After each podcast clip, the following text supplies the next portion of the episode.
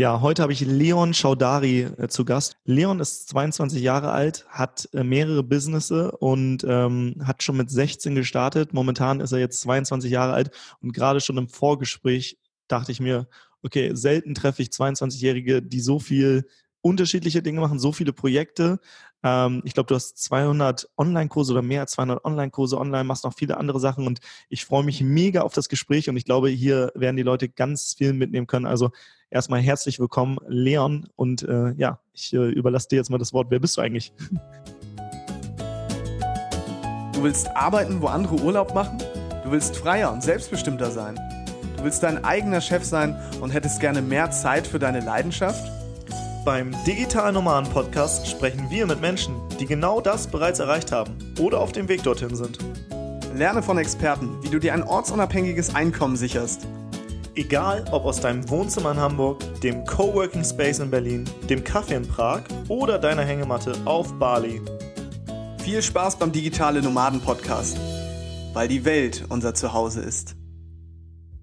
Du, Dankeschön für die Einladung zuallererst mal. Ja, mein Name ist Leon Schottari. Ich erstelle vor allen Dingen Online-Kurse, habe aber auch mir mehrere andere Online-Businesses aufgebaut. Also bei mir war es so, dass ich meine Karriere eigentlich nicht unbedingt im Bereich Online-Kurse startete, sondern eher, sag ich jetzt mal, im wissenschaftlichen Bereich. Hatte früher halt Jugend forscht gewonnen und bin dann irgendwann ins Ausland gegangen, hatte früher in China gelebt und musste irgendwann feststellen, dass die Wissenschaft dann doch nicht meine Leidenschaft war. Bin dann, wie gesagt, ins digitale Unternehmertum ähm, übergeschwenkt und hatte angefangen, damit 16 Online-Kurse zu produzieren. Irgendwann dann hatten sich daraus auch andere digitale Infoprodukte entwickelt, wie zum Beispiel halt, sage ich jetzt mal, eine eigene Akademie, äh, digitale ähm, Bücher, E-Bücher auf Kindle, ein eigenes Coaching-Programm und seitdem, wie gesagt, unterrichte ich haufenweise Online-Kurse zum Thema ähm, digitales Unternehmertum, Online-Marketing und ich habe auch einige Kurse, sage ich jetzt mal, im Bereich äh, Dropshipping und im Bereich Verkauf und genau, helfe jetzt praktisch anderen Leuten auch Kurse zu erstellen, ein Online-Business aufzubauen und das Ganze halt, ähm, ja, sag ich jetzt mal, auf ein gute, ähm, gutes Fundament zu stellen und genau, praktisch finanzielle Unabhängigkeit alsbald zu erreichen.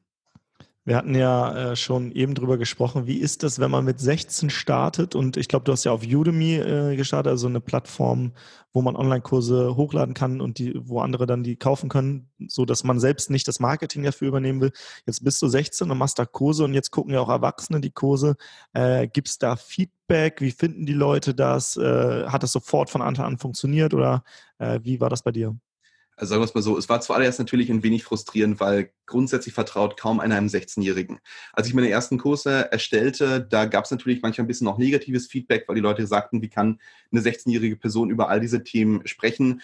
Bloß irgendwann dann mit der Zeit, denke ich mal, überzeugt natürlich auch ja, Qualität und dass man den Leuten auch wirklich weiterhilft. Nämlich, wenn man praktisch in den Kursen zeigt, dass man selbst ähm, Ergebnisse erzielt und anderen Leuten dazu verhilft. Und es kommen irgendwann noch diese positiven Bewertungen rein auf solchen Plattformen wie Udemy, dann hat man natürlich irgendwann ähm, ja den, den großen Vorteil, dass man diesen Art Social Proof hat aus Leuten, die bereits überzeugt sind von den Kursen. Ähm, es ging dann halt so weiter, dass ich halt immer mehr Kurse publizierte und dementsprechend noch immer mehr Bewertungen reinkamen und irgendwann dann verschwand das natürlich nicht nur deswegen, weil ich älter wurde, sondern weil natürlich auch die Kurse mit der Zeit immer professioneller wurden und ähm, auch, ja, sag ich jetzt mal, relativ tiefgehend waren. Aber klar, du hast recht, anfangs, gerade mit 16, ist das Ganze doch schon ziemlich schwer. Und wie hast du gestartet? Was war dein erster Kurs? Zu welchem Thema? Und äh, wie hast du das dann gemacht? Ähm, und wie hast du das Wissen vorher erlangt, dass du überhaupt so einen Online-Kurs dann äh, hochlädst? Weil viele denken ja so, oh, ich muss ein halbes Studium machen, äh, ja. dass ich selbst einen Online-Kurs erstellen kann. Du, sehr gute Frage. Also mein allererster Kurs war ein Startup-Kurs. Und gerade für so einen 16-Jährigen einen Startup-Kurs zu machen, ist natürlich erst ein bisschen fragwürdig. Und da kann nicht jede Person verstehen, die sagt, naja, was will mir denn ein 16-Jähriger erklären? Ähm, der erste Kurs war erstmal relativ technisch, nämlich beispielsweise, wie meldet man denn überhaupt erst ein Gewerbe an? Wie meldet man ein Einzelunternehmen an? Wie meldet man sich beim Finanzamt an? Was sind solche Dinge wie zum Beispiel Umsatzsteuern? Äh, welche Steuern zahlt man in Deutschland? Und so weiter und so fort. Darüber, wie gesagt, hatte ich einen Kurs gemacht.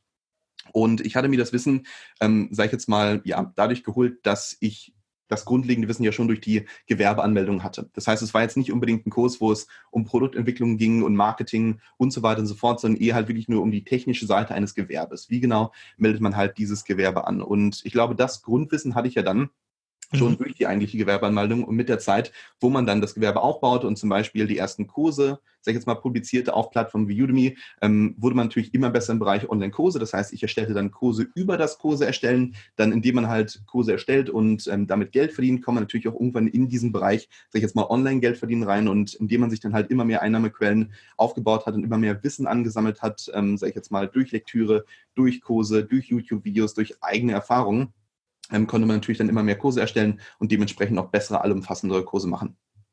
Und ich glaube, es gab mal eine Zeit, da hast du fast einen Kurs am Tag oder so produziert. Wie mach, oder wie hast du es damals gemacht? Also das ist ja schon ein ordentlicher, ordentliches Tempo, sag ich mal. Also sagen wir es mal so, man muss natürlich zuallererst verstehen, wie Plattformen funktionieren. Nämlich, wenn jetzt der Zuhörer hört, du machst einen Kurs am Tag, macht natürlich nicht besonders viel Sinn, wenn du mit den Kursen kein Geld verdienst. Ähm, nämlich meine ersten Kurse hatte ich hochgeladen auf der Plattform Udemy. Udemy ist halt eine Plattform, die vor allen Dingen dafür bekannt ist, dass du jetzt nicht unbedingt ein Marketing-Ass sein musst, um dort Kurse zu publizieren. Damals, ich, als ich meine ersten Kurse publizierte, war auf Udemy, ähm, ist noch ein wenig einfacher, eine bestimmte Nische zu dominieren. Das heißt, was ich damals praktisch tat, ist, ich ging auf Udemy, überlegte mir, welche Nische ist für mich ähm, relevant, womit kenne ich mich aus und habe dann, wie gesagt, Kurse zu diesem Thema publiziert. Ähm, es ging dann doch relativ schnell, dass die Einnahmen dort stiegen, weil natürlich Udemy für einen, einen Großteil des Marketings macht. Dafür bietet, bietet, man natürlich seine Kurse meist für einen sehr geringen Preis an ähm, und vor allen Dingen kann halt Udemy auch die Preise bestimmen. Ähm, die Herangehensweise an diese Kurse, Damals war die folgende, nämlich ich habe mir überlegt, wie kann ich das ausdrücken, was ich ausdrücken möchte, möglichst präzise und möglichst kurz. Das heißt, die ersten Kurse, die ich erstellte, waren jetzt nicht solche 20, 30 Stunden Masterclasses, wie ich sie heute erstelle, sondern das waren halt wirklich Kurse, wo es ähm, im Englischen würde man sagen, straight to the point. Also wirklich, wo ich den Leuten wo ich nicht viel rumgebrabbelt habe, sondern den Leuten das gesagt habe, was sie tatsächlich wollen. Ähm, die Herangehensweise war ziemlich simpel. Ich habe morgens, ich war damals noch auf einer Ganztagsschule, habe morgens, bevor ich in die Schule gegangen bin, eine PowerPoint vorbereitet, habe alle Informationen niedergeschrieben, die ich niederschreiben musste hatte dann ein riesiges äh, Blue Yeti USB-Mikrofon mit in die Schule geschleppt und habe während der Mittagspause die Kurse aufgenommen und dann abends habe ich die Kurse meist noch geschnitten, beziehungsweise habe dann noch weiter aufgenommen, weil meist habe ich es nicht während der Schulzeit geschafft. Ähm, und dann habe ich meist bis ja, zwei, drei Uhr nachts ähm, gearbeitet und musste vielleicht ein paar Stunden später schon wieder aufstehen. Aber mein Ziel war es wirklich halt, jeden Tag diesen Kurs fertig zu kriegen, komme was wolle. Natürlich hat man es nicht immer geschafft, aber ich glaube, in diesem Jahr ähm, ich auf Udemy habe ich bestimmt, ich glaube, 60, 70 Kurse veröffentlicht. Auf damals Skillshare hatte ich sowas wie, ich glaube, 300 kurze Kurse veröffentlicht. Ich hatte noch Kurse meiner eigenen Akademie auf Plattformen wie Simplif, Eduonics und so weiter und so fort. Und genau, wie gesagt, das war meine Herangehensweise. Und das einzige Problem, das ich dann halt irgendwann hatte, ist ähm, A, wie mache ich das mit den Themen? Nämlich irgendwann gehen dir halt die Themen aus. Und vor allen Dingen, wie schaffe ich es dann, diese Kurse auch auf diese ganzen anderen Plattformen hochzuladen, weil es ein sehr arbeits- und zeitintensiver Prozess war.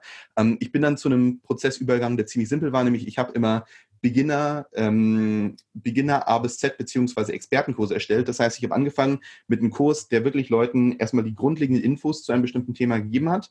Dann habe ich einen Kurs erstellt, der das ganze Thema von A bis Z erstellt hat und ähm, erklärt hat. Und dann habe ich nochmal einen Kurs erstellt, wo praktisch nochmal, ja, wie sagt man, ähm, weiterführendes Wissen angebo ähm, angeboten wurde. So konnte ich halt dann zum Beispiel, sagen wir mal, 300 Kurse auf 100 Themen runterbrechen und indem ich halt jeden Tag diese Kurse ähm, ja, erstellte und das Wissen an einem Tag zusammensammelte, konnte ich dann halt über die nächsten drei Tage nur noch mich aufs Aufnehmen konzentrieren und dann halt drei Kurse zum Beispiel in drei Tagen schaffen. Ähm, auf viele Zuhörer wird sich das jetzt sicherlich ganz schön eigenartig anhören, wenn ich das so erzähle. Es hat von der damaligen Perspektive sehr viel Sinn gemacht, weil es damals noch gut möglich war, mit einem zwei, drei Stunden Kurs ähm, der, der Nummer 1 Kurs auf Udemy in einer bestimmten Nische zu werden.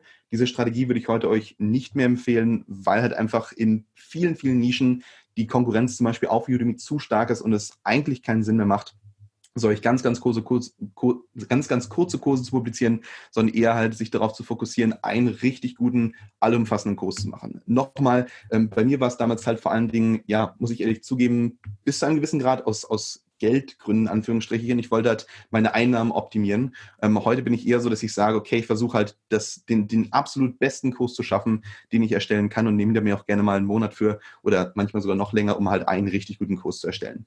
Ja, das heißt, ähm, teilweise waren da Kurse vielleicht dabei, die auch nur eine halbe Stunde gingen. Ähm, kann ich mir so vorstellen?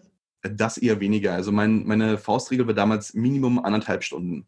Ah, ähm, okay. Das heißt, am Tag habe ich meistens sowas wie zwei bis drei Stunden fertigen Content publizieren können. Heute ist es sogar so, dass ich halt äh, sogar weit mehr schaffe. Heute schaffe ich derzeit sowas wie dreieinhalb bis vier Stunden fertigen Content am Tag.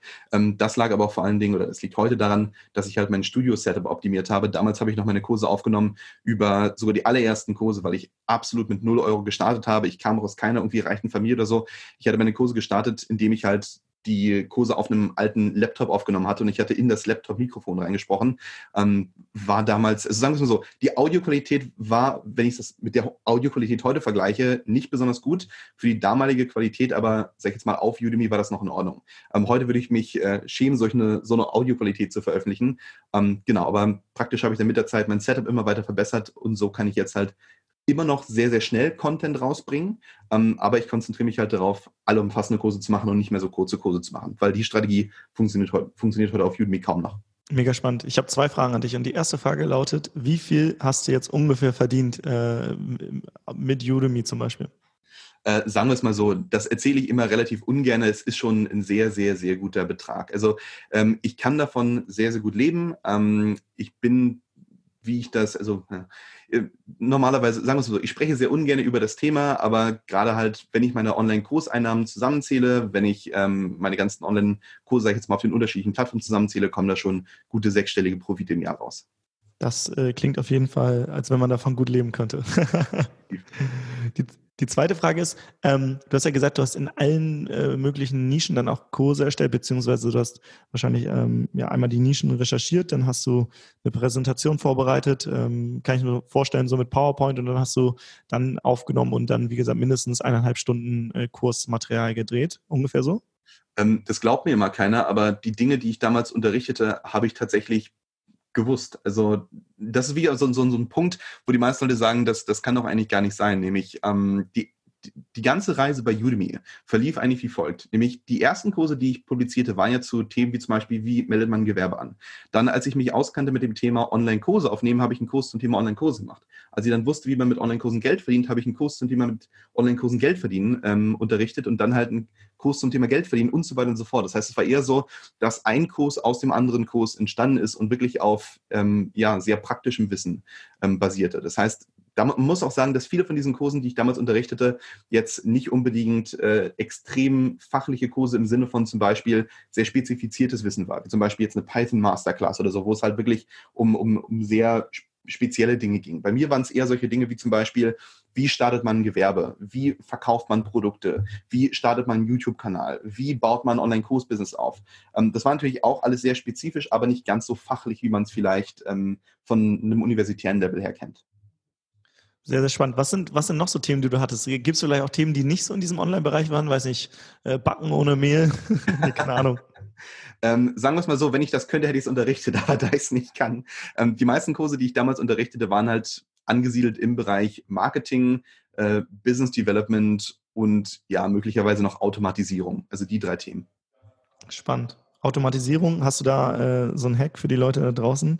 Äh, also ich kenne zum Beispiel Zapier, mit, äh, das ist ein Tool, mit dem man sehr viel automatisieren kann. Da kann man das eine Tool mit dem anderen verknüpfen und dann kannst du sagen, wenn hier jetzt jemand was einträgt, dann äh, äh, bitte auch das in die und die Excel mit einfügen, was damals zum Beispiel Mitarbeiter ja dann gemacht haben. Und heute kann man so eine Dinge ganz easy automatisieren und spart sich dadurch Arbeitskräfte. Und das sind auch oft Jobs, das ist ja so, so, so Click-Click-Work-Arbeit, was, was jetzt nicht so mega viel Spaß macht.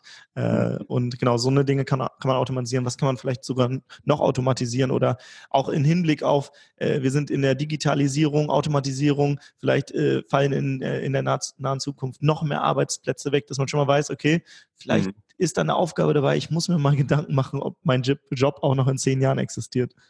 Ja, also sagen wir es mal so, kann ich zum einen hinsichtlich der Automatisierung, ich finde immer, viele Leute sind da immer zu negativ. Ich kann mir gut vorstellen, dass es zu großen Änderungen kommt, aber vielleicht nicht ganz so groß, wie, wie viele Leute es, es vielleicht sagen. Aber mal sehen, was die Zukunft bringt. Ähm, ich kann mir vor allen Dingen aber also hinsichtlich Automatisierung waren vor allen Dingen die Kurse damals zum Thema Automatisierung durch Leute. Nämlich bei mir ist es zum Beispiel auch derzeit so, dass ich natürlich viele unterschiedliche Einkommensströme habe, aber nicht mich auf jeden einzelnen Einkommensstrom konzentrieren kann. Genau deswegen habe ich beispielsweise eine Person, die halt ähm, für mich bestimmte ähm, Aufgaben erledigt. Ich habe beispielsweise Bots, wie zum Beispiel jetzt ManyChat, die für mich dann, ähm, sage ich jetzt mal, meine Kontakte einordnen, bestimmte Sequenzen rausschicken. Alle paar Tage zum Beispiel eine Chatbot-Nachricht, die rausgeht und wo dann gesagt wird, hier, kauft euch den Kurs oder schaut doch mal hier das neues YouTube-Video ähm, und so weiter und so fort. Also bei mir ist es, sag ich nur, zwei, zwei gesplittet, nämlich die Automatisierung war nicht unbedingt im Bereich ja, persönliche Produktivität, ähm, sondern eher im Bereich Marketing-Automatisierung und dann der zweite Bereich war die Automatisierung von Einkommensströmen. Dass man zum Beispiel auch, ich habe ja ein T-Shirt-Business,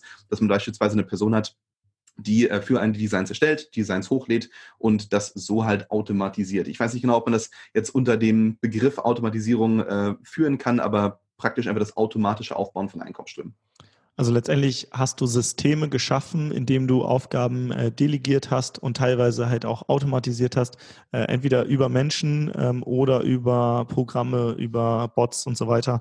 Und dadurch hast du ein System gebaut, wo du jetzt nicht mehr äh, permanent selbst und ständig irgendwie was machen musst, sondern ähm, das System hat, ist quasi auch ohne, also läuft auch ohne dich und du hast vielleicht bestimmte Zahlen, die du ab und zu überprüfst, wo du guckst, ah, muss ich vielleicht was verbessern oder lasse ich das jetzt so laufen? Kann ich mir das so vorstellen? Korrekt. Cool. Weil ich glaube, viele Menschen da draußen denken so, ah, oh, ich, ich weiß ja gar nicht, was alles möglich ist. Und ähm, ja, da gibt es einfach dann Kurse zu solchen Themen und das finde ich, finde ich mega spannend. Wir haben auch sehr viel automatisiert. Sascha ist da äh, extrem gut drin.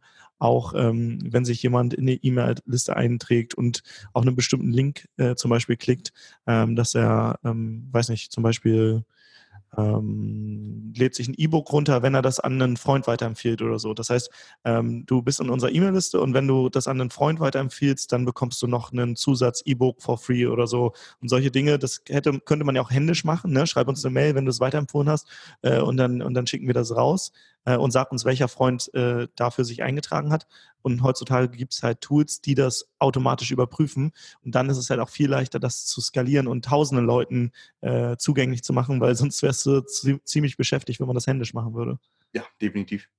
Du hast gesagt, du hast viele verschiedene Einkommensströme. Zum einen sind das jetzt die vielen Udemy-Kurse, da sind wahrscheinlich noch einige online. Was sind das noch für Einkommensströme? Du hast gerade gesagt, von, von gesprochen von dem T-Shirt-Business. Das ist quasi, dass du, äh, wie schon gesagt, du hast dann äh, einen Designer, der Designs erstellt und ähm, das wird dann auf eine bestimmte Plattform hochgeladen. Und wenn Leute es kaufen über diese Plattform, dann äh, wird das automatisch äh, das T-Shirt an den, an den Kunden versendet. Aber du bekommst jedes Mal eine kleine Provision, ähm, weil das Design quasi von dir mit hochgeladen wurde. Ähm, was gibt es noch so für Möglichkeiten? Korrekt. Also bei mir ist es zum Beispiel so, dass ich halt angefangen hatte, wie gesagt, mit Online-Kursen. Ähm, diese Online-Kurse habe ich halt nicht nur auf Udemy, sondern allen möglichen anderen Plattformen. Vielleicht für die Leute, die es jetzt interessiert, ich kann gerne mal so eine kurze Liste geben von den Plattformen, wo ich jetzt meine Kurse drauf habe, weil ich grundsätzlich ein großer Freund davon bin, seine Produkte wieder zu verwenden. Also bei mir ist es zum Beispiel so, dass ich meine Kurse derzeit auf der Plattform Udemy habe, dann auf der Plattform Skillshare, ich habe meine Kurse auf der Plattform CyberU, ich habe meine Kurse auf der Plattform Stack Commerce, ich habe jetzt einige Kurse auf der Plattform bitdegree.org, dann nochmal auf der Plattform Simplif, auf der Plattform Eduvonics und sonst, naja, wie gesagt, noch auf meiner eigenen persönlichen Akademie, die ich gehostet habe mit Teachable. Dort ähm, verkaufe ich, wie gesagt, dann zum Beispiel Bundle-Kurse, wo ich dann mehrere Kurse zusammen habe.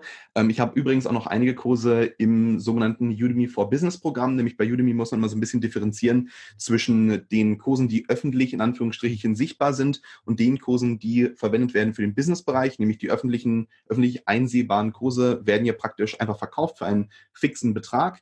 Ähm, bei den Udemy for Business Kursen ist es eher so, soweit ich weiß, dass du praktisch für die Minuten bezahlt wirst, die Mitarbeiter einer Firma schauen, wenn, sag ich jetzt mal, diese Firma sich den sogenannten ja, Udemy for Business Plan gekauft hat. Das heißt, das ist eher so eine Subscription für Firmen und wenn dann die Mitarbeiter dort Kurse schauen, kriege ich dafür Geld. Ähm, mhm. sonst, andere Einkommensströme ist natürlich mein persönliches Coaching-Programm. Ich helfe Leuten im Bereich digitales Unternehmen, ähm, Unternehmertum durchzustarten. Für mich ist da vor allen Dingen halt wichtig, dass man ein ordentliches Fundament aufbaut, dass man beispielsweise den Leuten, mit den Leuten erstmal eine ordentliche ähm, Geschäftsidee entwickelt, dass man dann das Gewerbe korrekt anmeldet, dass man auch mal die steuerliche Behandlung bespricht, nämlich wer führt für euch zum Beispiel die Umsatzsteuern ab und so weiter und so fort. Ähm, und sonst natürlich meine ja, weiteren Einkommensströme sind zum Beispiel ein T-Shirt-Business. Ähm, meine YouTube-Kanäle machen mir derzeit Geld. Ich habe natürlich Affiliate-Einnahmen, vor allen Dingen, weil ich halt die Software Teachable promote. Ich habe meine Amazon-Affiliate-Einnahmen. Ähm, ich habe Affiliate-Einnahmen durch den Verkauf von Udemy-Kursen, also praktisch den Verkauf von anderen Leuten ähm, oder von anderen Kursen von anderen Leuten. Und sonst natürlich noch das Icon-Business. Das ist auch so, ein, so eine Art von Business, die, glaube ich, ganz interessant ist und wo kaum eine Person drüber spricht.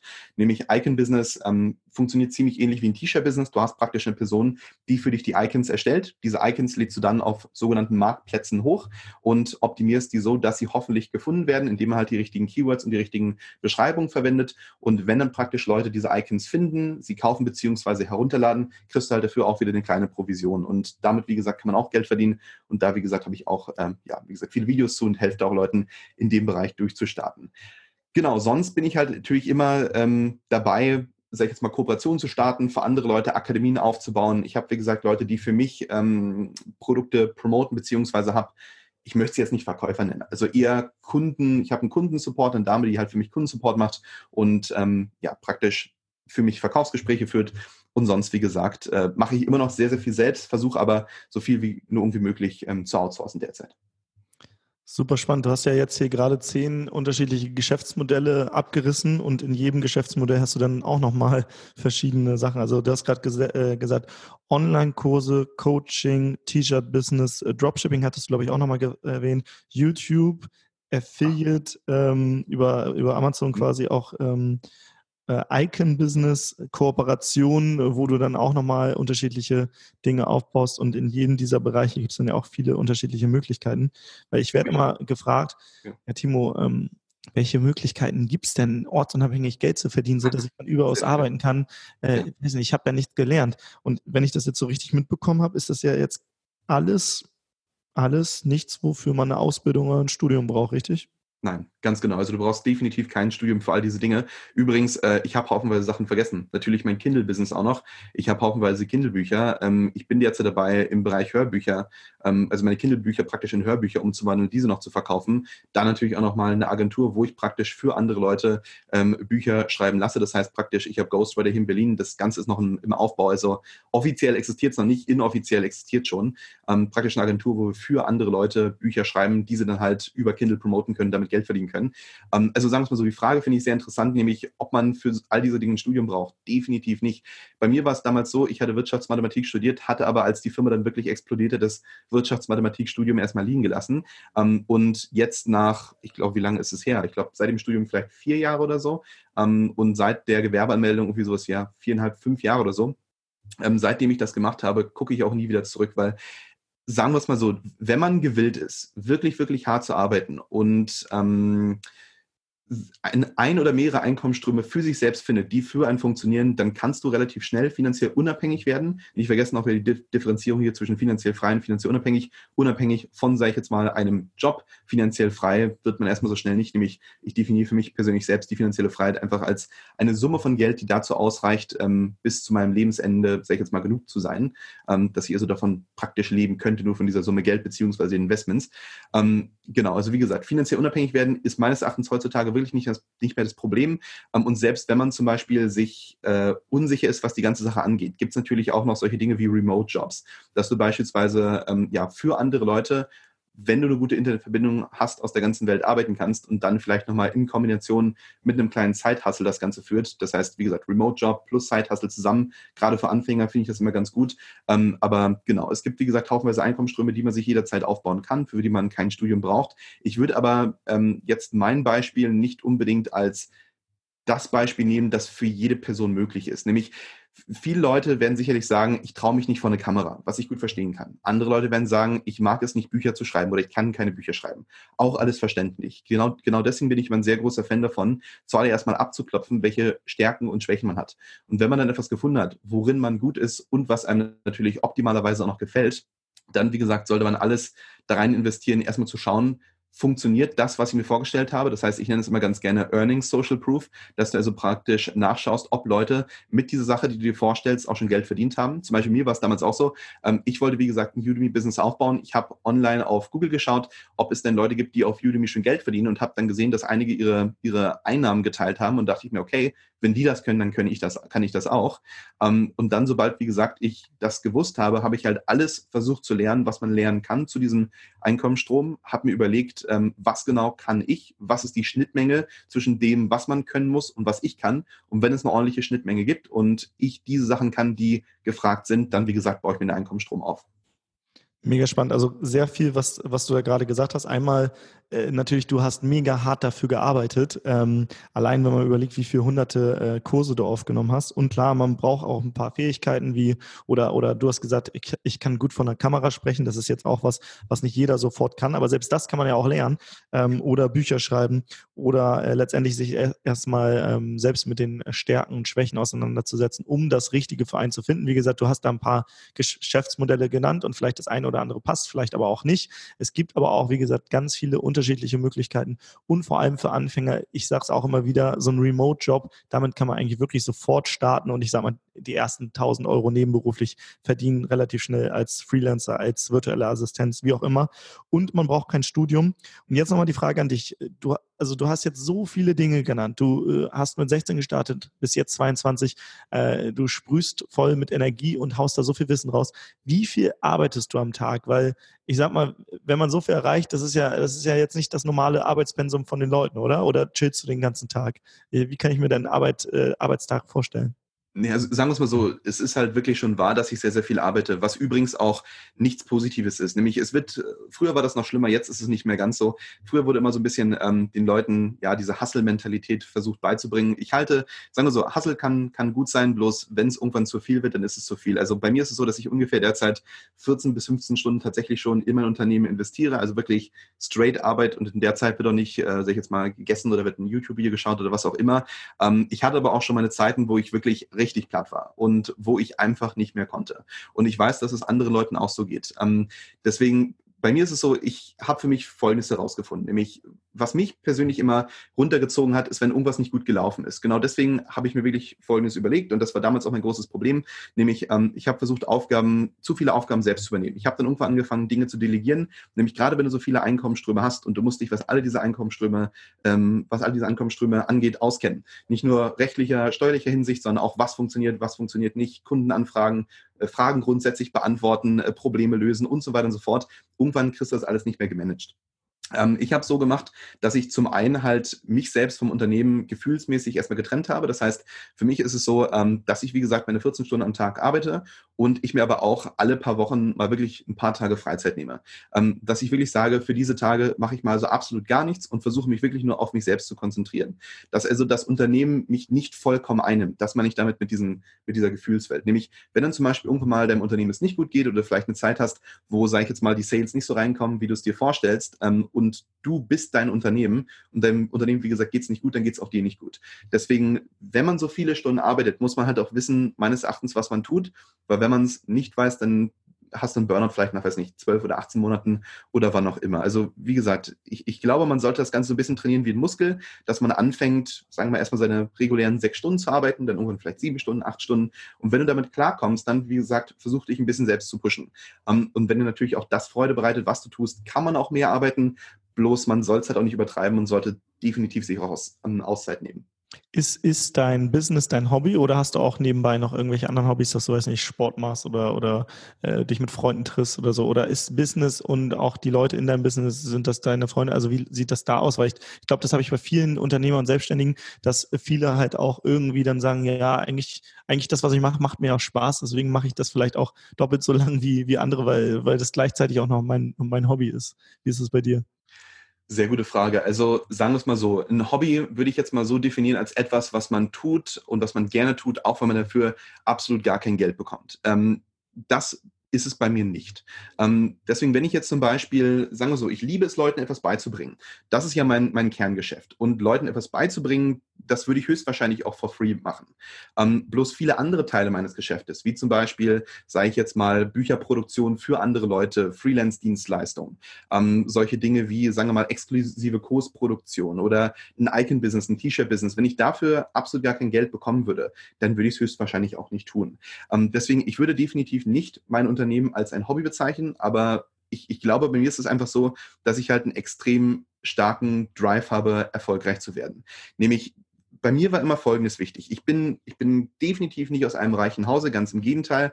Ich wollte immer finanziell ähm, frei sein, ähm, nicht nur finanziell unabhängig, sondern tatsächlich finanziell frei und vor allen Dingen die Zeit, die ich früher im Ausland verbrachte. Ich hatte mich früher in Amerika gelebt, hatte auch ähm, über ein Jahr in China gelebt und diese Zeit hat mich halt sehr geprägt. Und ich bin sehr freiheitsliebend geworden. Nämlich, wenn zum Beispiel etwas mich einschränkt oder wenn irgendwie meine Freiheit mir weggenommen wird, dann ist das etwas sehr Unschönes. Und was ich derzeit in meinem Unternehmen probiere, und ich glaube, das ist auch der Grund, warum ich so hart arbeite, ist meine persönliche Freiheit zu maximieren. Genau deswegen delegiere ich Aufgaben. Genau deswegen reise ich jetzt langsam ähm, immer mehr und versuche, wie gesagt, auch mein, mein Unternehmen so aufzustellen, dass es mir die größtmögliche Freiheit bietet. Also um es vielleicht kurz zu machen, nein, es ist nicht mein Hobby, aber es ist einfach notwendig, um, wie gesagt, ähm, um das jetzt mal ganz krass auszudrücken, das Essen auf den Tisch zu kriegen. Ähm, es ist aber vor allen Dingen halt auch ein, Lotterieticket. Zum Beispiel nehmen wir an, du würdest einen Sechser im Lotto gewinnen ähm, und du müsstest nur noch mit dem Ticket jetzt ähm, zu der Stelle gehen, wo du dein Geld bekommst. Würdest du es tun oder nicht? Na klar, würde man es tun. Wenn man das jetzt übers, aufs Unternehmen ähm, überträgt, ich glaube, dass ich mit dem, was ich derzeit tue, einen wirklich, wirklich, wirklich guten Weg eingeschlagen habe, der für mich funktioniert, der besser funktioniert möglicherweise als jeder Job, den ich eines Tages mal annehmen könnte. Jetzt muss ich bloß dieses Ticket ähm, einlösen, beziehungsweise halt das Unternehmen dorthin führen, wo es, sage ich jetzt mal, diesem Sechser am Lotto gleichkommt. Und genau, deswegen, wie gesagt, arbeite ich so hart, weil ich halt davon ausgehe, dass es passiert.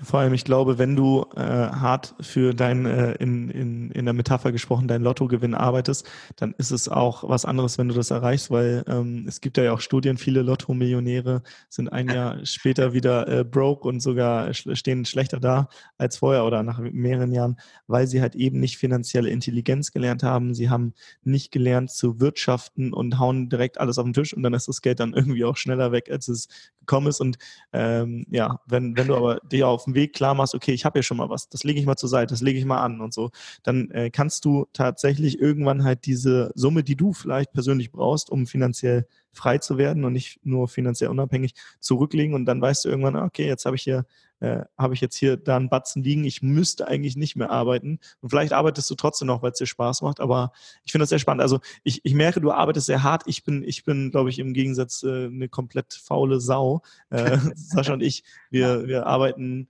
arbeiten gar nicht so viel. Also obwohl, teilweise, teilweise arbeiten wir wahrscheinlich äh, doch viel, aber es fühlt sich nicht so wie Arbeit an.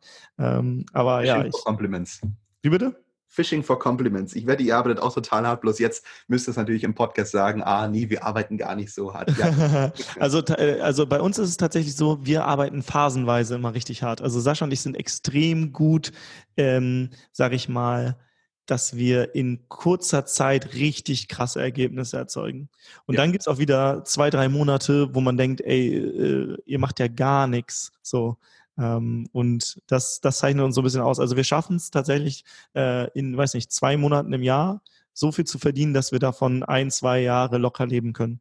Aber in den anderen, anderen Monaten sind wir halt so, ja, ja, nee, also da, ist, da machen wir uns tatsächlich eher so strategische Gedanken oder bilden uns weiter. Also zum Beispiel für mich, ich liebe es, mich weiterzubilden. Und tatsächlich überlege ich dann so, wenn ich jetzt ein, ein Buch über Unternehmertum höre, ist das dann Arbeit? Eigentlich ja schon, weil es ja wieder irgendwie hinten raus ähm, das Business erfolgreicher macht, mehr, mehr äh, also besseren, bessere Finanzen später äh, entstehen und so weiter. Aber in dem Moment, wo ich dieses Buch zum Beispiel ein Hörbuch mir anhöre, äh, denke ich mir so, ey, das ist doch total geil, das ist total spannend und das fühlt sich nicht wie Arbeit an. Und klar, dann gibt's dann gibt's Aufgaben, sowas wie keine Ahnung, Steuern oder so, die mag ich überhaupt nicht. Das heißt, die habe ich zu so weit wie möglich versucht zu delegieren und zu automatisieren. Also wir haben zum Beispiel Tools, die äh, ziehen auf allen Portalen die Rechnung automatisiert raus, legen die in ein äh, Buchhaltungstool und unsere Mitarbeiterin, die guckt darüber und ordnet alles zu. Aber dann ein, zweimal im Jahr hat man dann trotzdem den Termin mit dem Steuerberater. Also wir haben einen coolen Steuerberater, aber trotzdem sind dann, dann so ein, zwei Sachen, ah, das fehlt noch, das müsst ihr noch nachreichen und dann findet man irgendwie ein, zwei Belege nicht und dann, äh, der, dann sucht man da eine Stunde, bis man den den gefunden hat oder muss den neu anfordern oder so. Und dann denke ich mir so, ach, das ist jetzt wirklich Arbeit, das macht mir jetzt nicht Spaß. Aber viele Tätigkeiten, äh, auch den Podcast jetzt mit dir aufzunehmen, mit dir zu quatschen, das ist ja eigentlich jetzt, könnte man sagen, Arbeit, weil darüber äh, kommen mehr Leute auf uns, äh, auf dem Podcast ähm, und ähm, ja, wir machen hier Content für die Leute da draußen. Auch wenn es kostenlos ist, ist es ja eigentlich Arbeit, aber es macht mir voll Spaß, einfach so ein bisschen in deine Welt reinzutauchen und zu sehen, ähm, wie du auch arbeitest. Und jeder, jedes Gespräch mit jedem Unternehmer, äh, äh, da lerne ich wieder was Neues. Und es ist eigentlich, als wenn man mit einem Kumpel spricht, weil man hat gleich irgendwie so eine gemeinsame, gemeinsame Ebene. Und ja, weiß nicht, ist es Arbeit? Deswegen ist halt die Frage, ob ich hart arbeite, aber so geht es dir vielleicht auch, dass viele Dinge in deinem Business gar nicht wie Arbeit wirken und andere vielleicht schon, aber die Dinge, die halt nicht wie Arbeit wirken, die macht man halt super gerne und da macht man vielleicht auch ein paar Stunden mehr am Tag, aber es hat sich halt nicht so angefühlt, als wenn man jetzt gearbeitet hätte.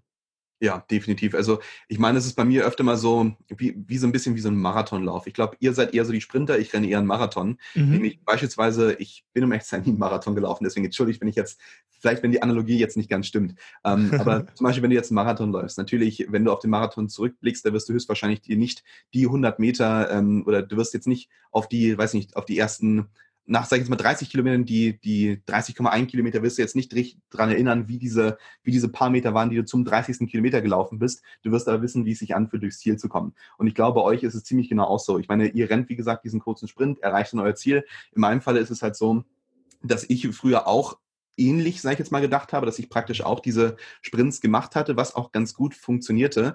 Bloß jetzt, wo ich halt so viele unterschiedliche Einkommensströme habe und merke, dass man ich sehe mich immer so ein bisschen wie, ja, weiß ich nicht, wie so ein, wie so ein vielleicht Minenarbeiter oder so. Ich, ich bin jetzt nicht unbedingt die Person, die ähm, in einem Businessmodell drin ist, wo es zum Beispiel Sinn macht, nur zum Beispiel einen Launch oder so pro Jahr zu haben. Nämlich zum Beispiel meine Udemy-Schüler wollen halt relativ viele Kurse haben. Meine YouTube-Abonnenten wollen durchgehend neue Kurse haben, äh, durch die neue Videos haben. Ähm, dasselbe ist es auch bei Hörbüchern, dasselbe ist es auch bei E-Büchern und so weiter und so fort. Und auch in meiner Akademie muss ich halt eigentlich immer irgendwie da sein. Das heißt, es gibt sehr, sehr viele so Aufgaben, die man praktisch delegieren muss. Ähm, bloß, ja, du hast schon recht. Also viele Dinge machen mir auf jeden Fall auch Spaß. Es gibt viele Dinge, die mir überhaupt nicht Spaß machen. Ich kann dir da auch nur zustimmen, was Steuern angeht. Ich muss ehrlich zugeben, was das angeht, bin ich, ähm, bin ich zum, im Englischen würde man sagen, ein Buff geworden. Also habe versucht, so viel zu lernen über das ganze Thema wie auch irgendwie möglich, weil ich halt immer der, der Meinung bin, dass man Dinge, wie gesagt, clean machen sollte und dass man immer schön äh, ruhig schlafen kann. Und wenn man Dinge automatisieren kann, gerade in diesem Bereich, ist es natürlich auch super. Und gerade halt, und das vielleicht auch mal so ein Thema, das äh, vielleicht viele Leute zu wenig besprechen und weiß, oder einfach kein schönes Thema ist, zu besprechen. Ähm, aber dass man, wenn man Einkommensströme aufbaut, auch tatsächlich weiß, was man tut. Ja. Sehr viele Leute wissen es nicht. Gerade ja, halt gerade am Anfang. Gerade am Anfang, da äh, verdient man dann Geld und äh, wir haben dann irgendwie gesagt, okay, wir legen jetzt erstmal 50 Prozent äh, weg und haben uns dann jetzt nicht so viele Gedanken gemacht und das war für den Start auch ganz gut, bevor man sich jetzt mit irgendwelchen bürokratischen Dingen, aber irgendwann macht es dann Sinn, sich mal einen richtig guten Steuerberater zu suchen und der, mit dem das mal ganz genau durchzugehen und äh, zu überlegen, wie können wir jetzt auch mal einen Prozess äh, etablieren, so dass da kein Beleg mehr untergeht oder so. Am Anfang äh, ist, äh, haben wir dann, ich erinnere mich an Tage, wo wir dann irgendwie den ganzen Tag irgendwie Belege noch rausgesucht haben, weil wir die irgendwie nicht am Anfang nicht gut abgelegt haben. Mittlerweile äh, haben wir uns da schon sehr verbessert. Ich weiß nicht, wie es bei dir ist. Ja, auch ziemlich simpel. Also ich meine, ich habe jetzt kein automatisiertes Tool. Ich weiß, glaube ich, welches du meinst da, um praktisch die, ähm, die ganzen Rechnungen direkt weiterzuschicken. Bei mir ist es halt einfach so, ich habe praktisch mit meinem Steuerberater eine Schnittstelle, kann dann meine ganzen Belege hochladen. Ähm, ich mache es meistens so, dass ich halt einmal im Monat meine, meine Buchhaltung mache. Ich setze mich einmal im Monat für einen Tag hin, mache das Ganze für alle meine Einkommensströme, schicke das an meinen Steuerberater und hat sich die ganze Sache. Also meist dafür brauche ich halt ziemlich genau einen Tag.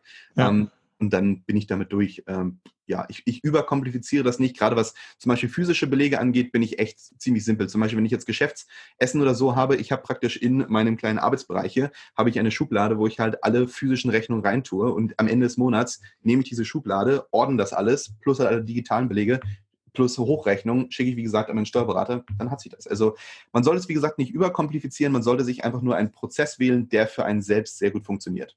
Ja, wir haben das mittlerweile digitalisiert. Am Anfang haben wir es auch so gemacht und äh, mittlerweile ist es so, wenn ich jetzt ein Geschäftsessen habe, hole ich mein Smartphone raus, ja. gehe in meine äh, Buchhaltungssoftware, da ist äh, ein Knopf, scanne diesen Beleg und in dem Moment, wo der gescannt ist, landet der bei unserer Mitarbeiterin, die ähm, macht nochmal so eine Vorbereitung, vorbereitende Buchhaltung und dann geht das zum Steuerberater und das alles sauber. Und wenn du so eine Prozessdokumentation hast, dann äh, kann man das mittlerweile auch papierlos machen. Aber äh, für genauere Infos, ich bin kein Steuerberater, müsst ihr euch mal äh, informieren. Aber so machen wir das tatsächlich und das, ist, das schafft echt so viel Headspace, weil am Anfang äh, war es dann so, dann hast du die Belege und äh, weiß nicht, dann hast du die nicht in der Schublade, dann fliegen die irgendwie rum und so, aber ja, hast absolut recht, dass man da wirklich das nicht verkompliziert, sondern für jeden, äh, jeder so seinen eigenen Prozess findet, äh, wie man das am besten macht, so dass das dann auch sauber ist. Ja. ja. Mega, mega spannend. Äh, Leon, was geht bei dir noch, äh, ich sag mal, wenn wir jetzt so eine Reise in die Zukunft machen, was, was, was wo bist du, weiß nicht, in drei, fünf, zehn Jahren? Ich weiß nicht, wie, wie lang du in die Zukunft schaust. Sehr gute Frage. Du, ähm, zuallererst schon mal das Folgende, nämlich in den nächsten, sag ich jetzt mal schon, in den nächsten wahrscheinlich zwölf Monaten oder so werde ich höchstwahrscheinlich Deutschland verlassen. Ähm, also ich werde praktisch aus Deutschland auswandern. Ähm, das liegt vor allen Dingen daran, dass ich halt, wie gesagt, früher in, in Asien lebte und ich sehr, sehr gerne dort zurückkehren möchte. Und ich glaube, das ist vielleicht auch so eine Motivation an all die Leute, die jetzt zuhören, wenn du dein persönliches Ziel erreicht hast und sagen wir mal, ich würde um ehrlich sein nicht auswandern, wenn du jetzt ja, kleine vierstellige Einnahmen hast. Das macht nicht Sinn.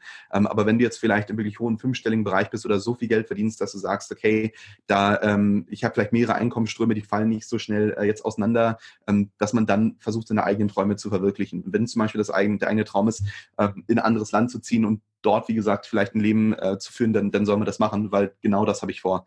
Das heißt, innerhalb der nächsten zwölf Monate, denke ich mal, werde ich höchstwahrscheinlich Deutschland verlassen. Es gibt derzeit einige Orte, die ganz interessant sind. Ich weiß nicht, es kann auch gut sein, dass wir, wenn wir uns in zwölf Monaten wiedersehen, dass ich immer noch hier hocke.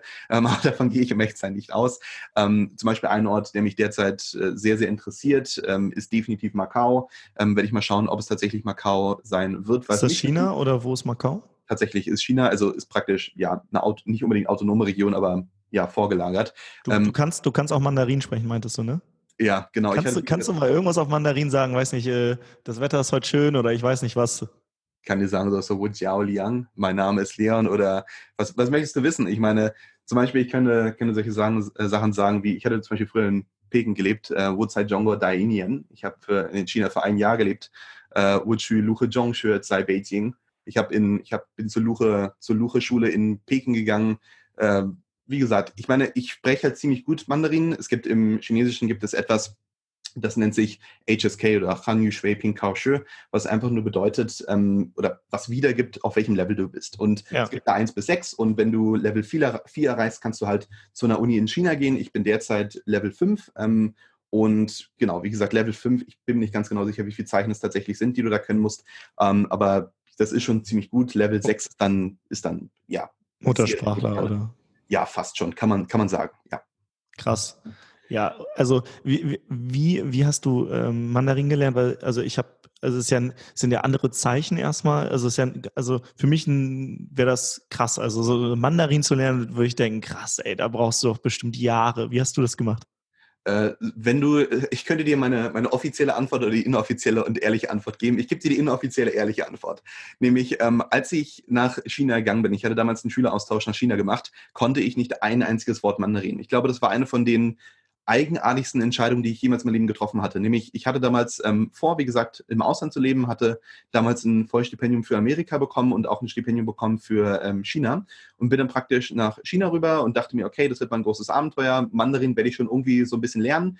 Ähm, ich wusste noch nicht mal, dass ich in China Mandarin-Unterricht bekommen werde und hatte dann noch so ein bisschen probiert, vielleicht vorher Mandarin zu lernen, aber ganz ehrlich, ich bin eigentlich mit null Mandarin-Kenntnissen rübergegangen ähm, und bin dann in eine internationale Schule gekommen. Ähm, das war halt die Luche Zhongxue. Das ist eine eine Schule in Peking direkt gewesen, ähm, im Außenbezirk namens Tongzhou. Und dort hatte ich erstmal für ein halbes Jahr lang wirklich nur Mandarinunterricht. Und das waren also offiziell waren es, glaube ich, acht Stunden pro Tag, inoffiziell waren es zwölf oder dreizehn Stunden. Weil du halt acht Stunden offiziellen Unterricht hattest, aber zwölf, dreizehn Stunden lernen musstest, um überhaupt mit dem Tempo hinterherzukommen. Ähm, Genau, und dann, wie gesagt, hatte ich in Peking für ein, erstmal für ein halbes Jahr gelebt und bin dann tatsächlich von dieser internationalen Schule äh, gewechselt auf eine richtige, in Anführungsstrichen, chinesische Schule. Das war, äh, wie gesagt, auch wieder die Luche Zhongxue, bloß halt nicht der internationale Bereich, sondern der chinesische Bereich. Die Schule war praktisch zweigeteilt und ähm, genau, hatte dann dort, wie gesagt, in China, in, in, in China gelebt für ein Jahr, hatte dort auch eine chinesische Freundin gehabt, was das Ganze sehr viel ähm, erleichtert hat, praktisch mit einer, wie gesagt, Freundin den ganzen Tag zu, zu reden. Ja. Ähm, und genau, dann habe ich natürlich auch, als ich wiedergekommen bin, nämlich ich bin aus China wiedergekommen mit diesem HSK Level 4, also 4 aus 6 praktisch. Und dann hier in Deutschland, als ich wieder zurück war, habe ich halt weitergelernt und bin dann auf Level 5 gekommen, obwohl ich nie offiziell die Prüfung für Level 5 abgelegt habe, sondern nur für Level 4. Und jetzt bin ich halt an dem Punkt, wo ich sage, es, es macht langsam Sinn, äh, für HSK 6 zu lernen. Genau, aber ja, wie gesagt, das war halt meine Zeit in China und jetzt fahre ich alle paar Monate eigentlich wieder rüber, weil ich halt zum einen das Land und die Leute sehr liebe. Es ist immer, es ist immer schwer zu sagen, dass man so ein Land in Anführungsstrichen wie China liebt. Nämlich ähm, ich, viele Leute, wenn ich mit denen über China spreche, sind sie diesbezüglich relativ negativ eingestellt, weil man immer sehr viele negative Dinge in den Nachrichten hört, wo viele Dinge auch sicherlich von wahr sind. Bloß was man immer nie vergessen darf, und ich glaube, das weiß jeder, der schon mal ein bisschen um die Welt gekommen ist, dass zum Beispiel die Politik nicht die Menschen widerspiegelt. Und zum Beispiel die Chinesen habe ich immer als wirklich super, super nettes, sehr höfliches Volk ähm, kennengelernt und es ist auch ein Land, oh, super. es ist auch ein Land, wo ich, wo ich sagen muss, dass ähm, bis zu einem gewissen Grad du halt echt noch frei sein kannst, obwohl wahrscheinlich der Begriff Freiheit mit China überhaupt nicht assoziiert wird. Ich meine, zum Beispiel China ist für mich immer so ein Land, wo halt äh, die Gegensätze sich treffen. Du wirst zum Beispiel das Beste und das Schlechteste Essen in deinem Leben äh, essen. Du wirst vielleicht die schönsten und die weniger schönsten Menschen in deinem Leben treffen, oder die nettesten und die wenigsten netten. Aber du wirst gleichzeitig auch vielleicht die äh, krassesten Gesetze und Regeln von der Partei aufgelegt bekommen, aber gleichzeitig halt eine komplette, ähm, sag ich jetzt mal, Lawlessness, eine komplette Gesetzlosigkeit in, in vielen Orten des Landes ähm, feststellen. Und irgendwie mich ziehen diese, diese Gegensätze an ähm, und natürlich das nochmal, um auf den Punkt Macau zurückzukommen. Ähm, Macau wäre natürlich, was viele Dinge angeht, sehr, sehr optimal, nämlich ein sehr geringer Steuersatz, zum anderen halt auch ein sehr geringer Quellensteuersatz im DBA, also Doppelbesteuerungsabkommen mit den Vereinigten Staaten, nämlich von 10% Quellensteuersatz, was auch ähm, das Ganze für mich sehr sinnvoll macht, weil ich natürlich viel Geld aus den USA praktisch zugeschickt bekomme, beziehungsweise Kunden halt in den USA habe. Ähm, und sonst, klar, ist es wie gesagt auch eine, eine, Zone, wo du keine Zensur hast. Nämlich in China hast du ja praktisch die Zensur auf das Internet, was für mich auch problematisch ist. Und vor allen Dingen hast du auch in Macau sehr, sehr viel schnelles Internet ähm, als, in, als in Mainland China. Und ähm, genau, das wäre halt praktisch für mich die perfekte Option. Es gibt noch ein paar andere Optionen, über die ich nachdenke. Ähm, genau, aber es, ich, ich würde sehr, sehr gerne nach Asien gehen und da bietet sich eigentlich Macau sehr an.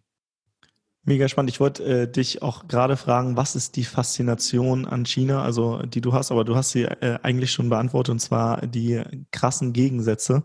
Ich fand das spannend ähm, und ähm, ja, ich konnte du hast mich da äh, im, im Kopf mitgenommen, so mit den Bildern. Also fand ich, fand ich sehr spannend. Ja, also ich, äh, ich bewundere dich, also äh, allein dafür, dass du Mandarin irgendwie in einem halben Jahr auf einem krassen Level gelernt hast. Auch, also klar, also 12 bis 13 Stunden am Tag ist natürlich auch äh, eine Hausnummer. Glaub mir, ich habe bis, bis zu einem gewissen Grad dachte ich manchmal, ich habe einen Herzinfarkt bekommen.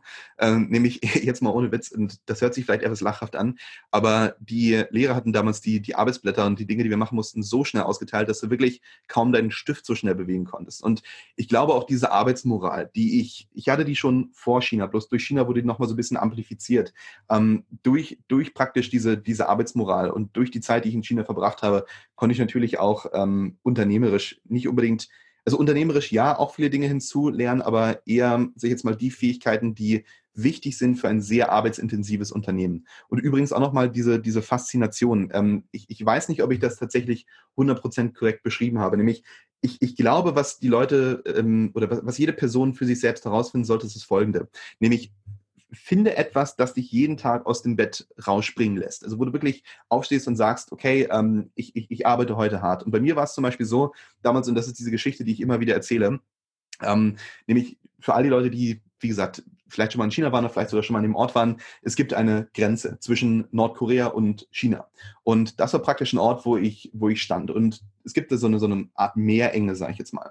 Und auf der einen Seite, auf der linken Seite, siehst du halt das komplett stockdustere Nordkorea und einen so winzig kleinen Outpost, so einen ganz, ganz kleinen, ja, wo es, wo es Militär, sag ich jetzt mal, stationiert ist. Und da siehst du eine einzige Lampe, die an ist. Und sonst ist die komplette Küste dort komplett schwarz, obwohl dort eine Stadt ist. Ähm, und auf der anderen Seite, auf der chinesischen Seite, siehst du halt diese hohen Gebäude, siehst du die Casinos, siehst du die Restaurants. Und das ist das erste Mal in meinem Leben, wo mir so wirklich klar geworden ist, wie unfassbar wichtig Freiheit ist. Und ich, ich glaube, dass diese Freiheit in meinem Kopf ähm, oder diese Freiheit, die ich dort praktisch ähm, erlebte, dass ich, dass dieses, dieses Freiheitsgefühl, beziehungsweise dieser Wille nach Freiheit, dass der niemals verschwindet. Und ich glaube, wenn du erstmal einmal diesen, diesen Knackpunkt oder diesen einen wichtigen Moment in deinem Leben hattest und du weißt, ah, was Freiheit ist und das ist das höchste Gut ist, Freiheit zu beschützen, ähm, dann wirst du meines Erachtens auch immer danach streben, deine größtmögliche Freiheit zu bekommen. Und bei mir, wie gesagt, drückte sich diese durch ähm, eine finanzielle und örtliche Freiheit durch praktisch mein Unternehmen aus. Und was es nun bei den Zuhörern ist, das, wie gesagt, muss, müssen, müssen die entscheiden. Ähm, ich glaube einfach, dass es wichtig ist, auf diesen Moment nicht unbedingt zu warten, sondern aktiv sein Leben zu gestalten. Und irgendwann dann, wenn du das gefunden hast, was du wirklich machen möchtest, ähm, dann wird es auf einmal, ja, wie gesagt, wird es knacken und du wirst merken, okay, das ist der Punkt, oder es wird Klick machen und das ist, wie gesagt, der Punkt dann, ähm, genau, der, der dein Leben verändern wird. Und sowas, wie gesagt, damals bei mir und das Leben in China, obwohl man natürlich jetzt Freiheit Nordkorea, China, wenn es wahrscheinlich wieder einige Leute sagen, aber China ist auch nicht frei, kann ich auch bis zu einem gewissen Grad verstehen. Ähm, genau, aber dass man dennoch mal diese, diesen extremen Unterschied hat, ähm, das war schon wirklich ja, ein, ein, sehr wichtiger Moment für mich. Ja, tolles Bild. Vor allem, äh, ich glaube, ich, ich kenne so Bilder aus, also so Satellitenbilder, wo, wo man sieht, so Nordkorea ist in der Nacht relativ duster und dann ja. äh, die leuchtenden Großstädte Asiens daneben.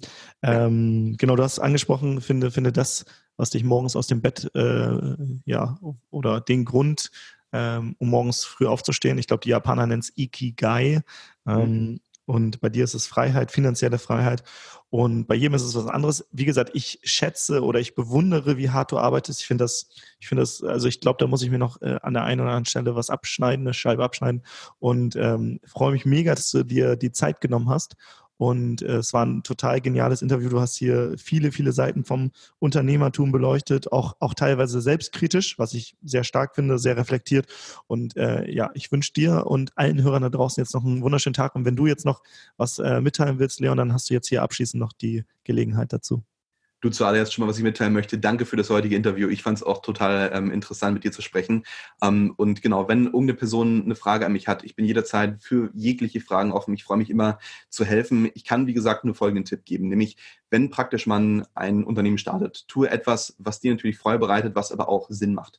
Nämlich, ich glaube, dass wir heutzutage in einer sehr ideologisch gelenkten Gesellschaft bis zu einem gewissen Grad sind und manchmal einfach vielleicht noch ein wenig logischer, objektiver denken sollte. Das heißt, überlegt euch, welche Möglichkeiten existieren derzeit, fangt jetzt sofort an. Wenn ich zum Beispiel zurückdenke, ich weiß noch ganz genau, vor, vor fünf Jahren, als ich mit meinen ersten Udemy-Kursen startete, da dachte ich mir, naja, eines Tages wird ja Udemy nicht mehr profitabel sein. Jetzt, fünf Jahre später, gucke ich auf diese fünf Jahre zurück und denke mir, mein Gott, hättest du dich vielleicht doch noch ein bisschen härter arbeiten könnte, hätte man noch mehr rausholen können.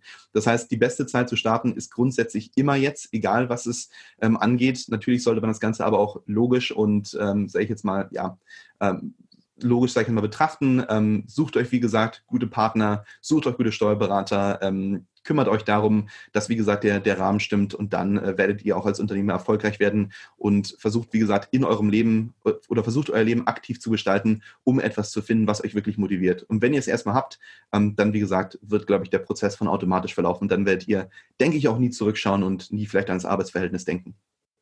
Vielen, vielen Dank für die tollen Worte und jetzt euch allen einen geilen Tag. Ciao, ciao. Ciao.